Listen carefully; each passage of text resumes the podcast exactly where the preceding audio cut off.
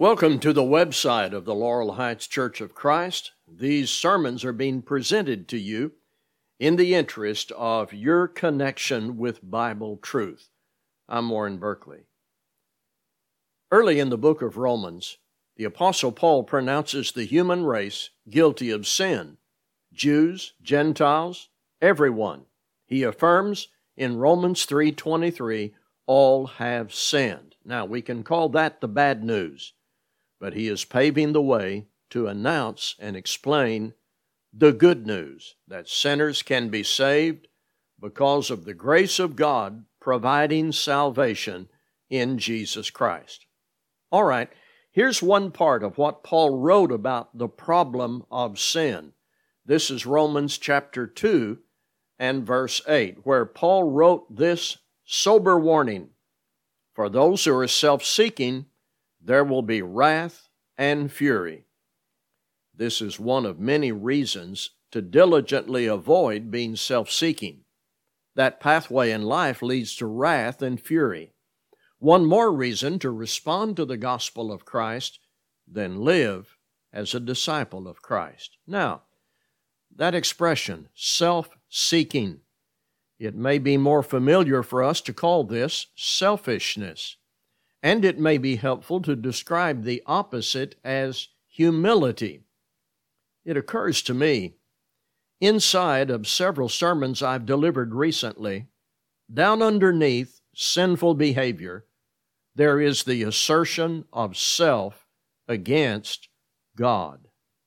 Last Sunday morning, I spoke from James chapters 3 and 4 about how worldliness is a heart issue I spoke about the Christian's integrity a couple of weeks before, and it was necessary to identify dishonesty, slander, and gossip, and that all comes from inside of us.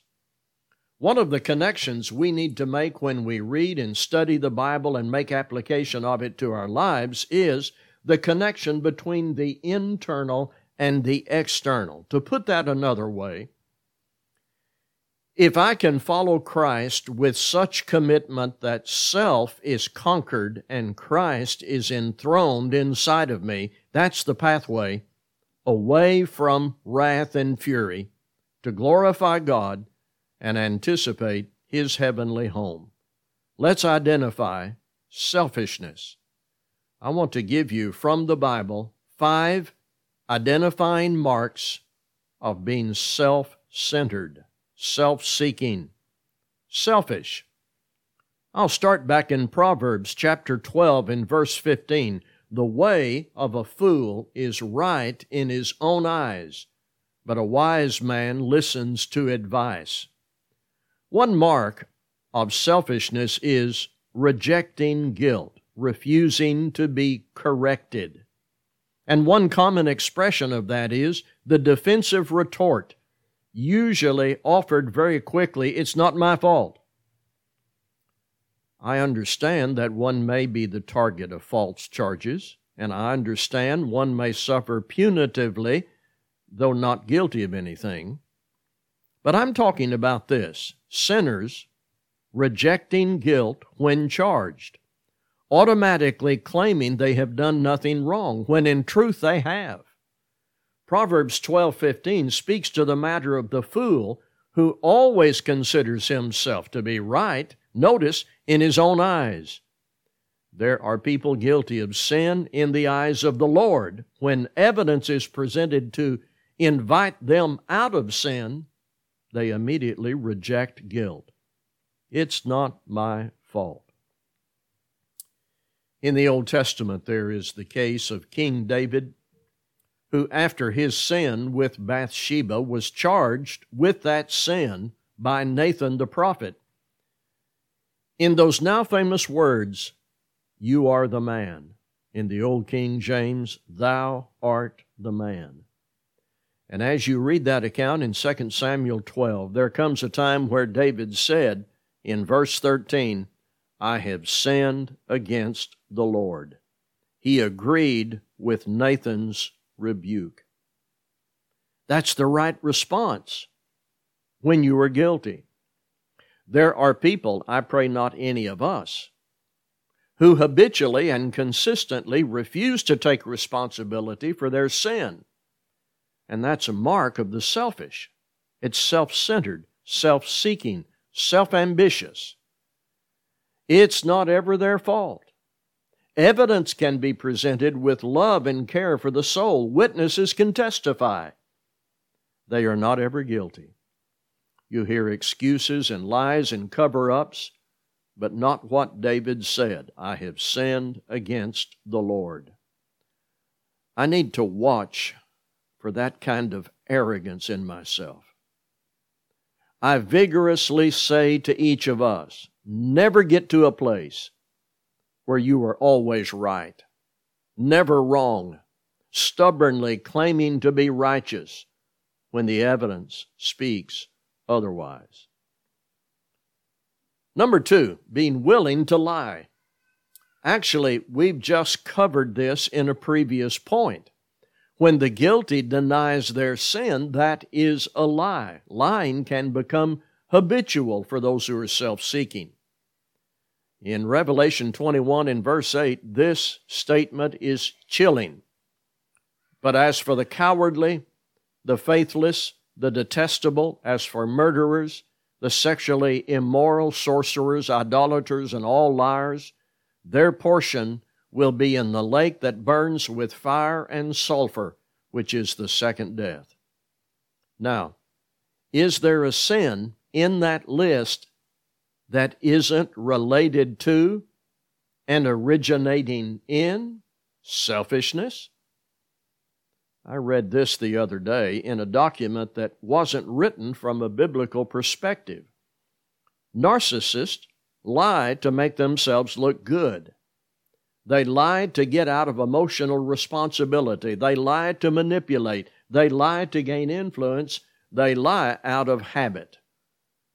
Well, I'll say again make a sincere commitment to follow Jesus Christ, and lying can be a part of your forgiven past that is gone. Be turning for this next point to Luke chapter 18. Luke chapter 18. Selfish people can be condescending because they have an exaggerated view of themselves. Luke 18, Jesus related this narrative to convict people guilty of pride. I'm in Luke 18, 9 through 14. He also told this parable to some who trusted in themselves that they were righteous and treated others with contempt. Two men went up into the temple to pray, one a Pharisee and the other a tax collector. The Pharisee, standing by himself, prayed thus God, I thank you that I'm not like other men, extortioners, unjust, adulterers, and even like this tax collector. I fast twice a week. I give tithes of all that I get. But the tax collector, standing far off, would not even lift up his eyes to heaven, but beat his breast, saying, God, be merciful to me, a sinner. Jesus said, verse 14, I tell you, this man went down to his house justified rather than the other. For everyone who exalts himself will be humbled, and the one who humbles himself will be exalted. This man thought so highly of himself. He issued rewards to himself. He just knew he was better than others, and certainly better than the tax collector. That's what can happen to us when we think and speak without humility and meekness. We look down on others. All those words come to mind condescending, snobby, elitist, superior. If we think and speak this way, people around us may see right through it and certainly God sees that attitude. If we are like this, we are the ones who need to see it in ourselves and find the remedy in submission to Jesus Christ. Number four, we continue to identify selfishness. Being a hypocrite. Listen to what Jesus said. This is Matthew chapter 7, verses 1 through 5. Judge not that you be not judged.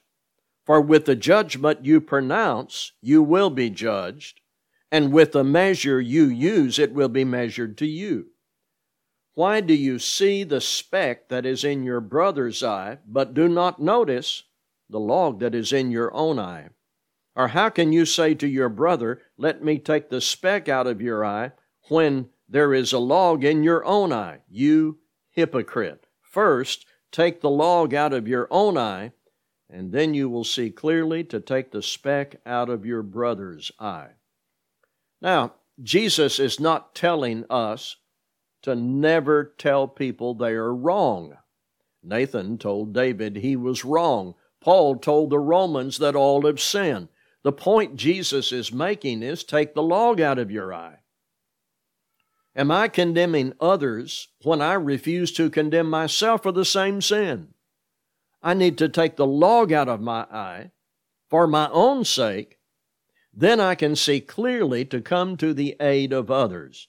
Jesus uses the word here and in other places, hypocrite. We may use the words or the phrase two faced or what about this expression, stage face? You have one face on stage performing to an audience. It's only a performance. One product of selfishness is hypocrisy. Here's another statement of it in James 1:26. If anyone thinks he is religious and does not bridle his tongue, but deceives his own heart, this person's religion is worthless. Number five, another identifier of selfishness, being vengeful, punishing those you don't like or believe have offended you or crossed you or that simply disagree with you. Perhaps covert or openly seeking to get that sweet payback.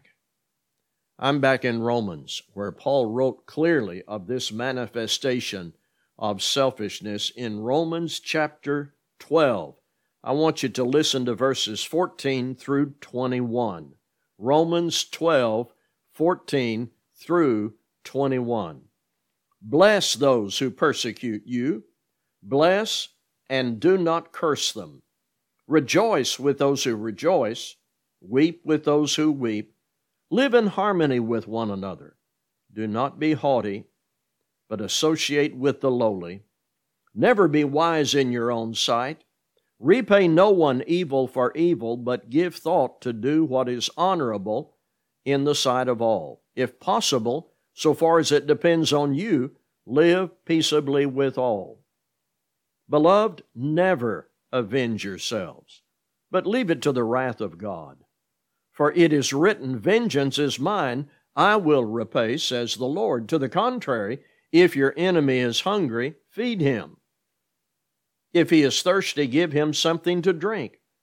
For by doing so, you will heap burning coals on his head. Do not be overcome by evil, but overcome evil with good. Christians, we just cannot let ourselves get into that mad cycle of payback. Earlier in Romans 12, Paul said, Let love be genuine, abhor what is evil, hold fast to what is good. The Bible is a powerful book from God. And part of what he is doing is telling us to look at ourselves closely.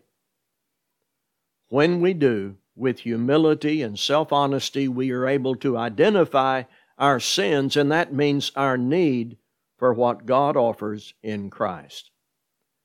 Selfishness can rage inside us, and if not identified and given up, can lead us into all kinds of ugly, unrighteous behaviors that hurt people and offend the God who made us and loves us and before whom we will stand in judgment someday. So, I want to leave you with this in Luke 9:23, it is a conversion passage. an invitation to leave selfish living, leave any sin that you're guilty of. It says, Luke 9:23, Jesus said, "If anyone would come after me, let him deny himself and take up his cross daily and follow me." This is worded as an invitation, an invitation to follow Jesus Christ. To accept that invitation, one must deny himself. That means self is no longer number one. You no longer independently determine your own steps. Rather, your life is about total dedication to the Lord. That's now what your life is about from the inside out, following Him daily, using the Word to examine your thoughts and intentions, such as we've done today. Once I make that commitment and I'm baptized into Christ, I must make certain that self doesn't retake the throne, pushing Christ aside. Jesus must be the Lord of our lives, our whole lives, as Paul wrote, whatever you do, in word or deed, do all in the name of the Lord Jesus, giving thanks through him to God the Father. We pray these are the words that you live by. Thank you for being with us in this recording.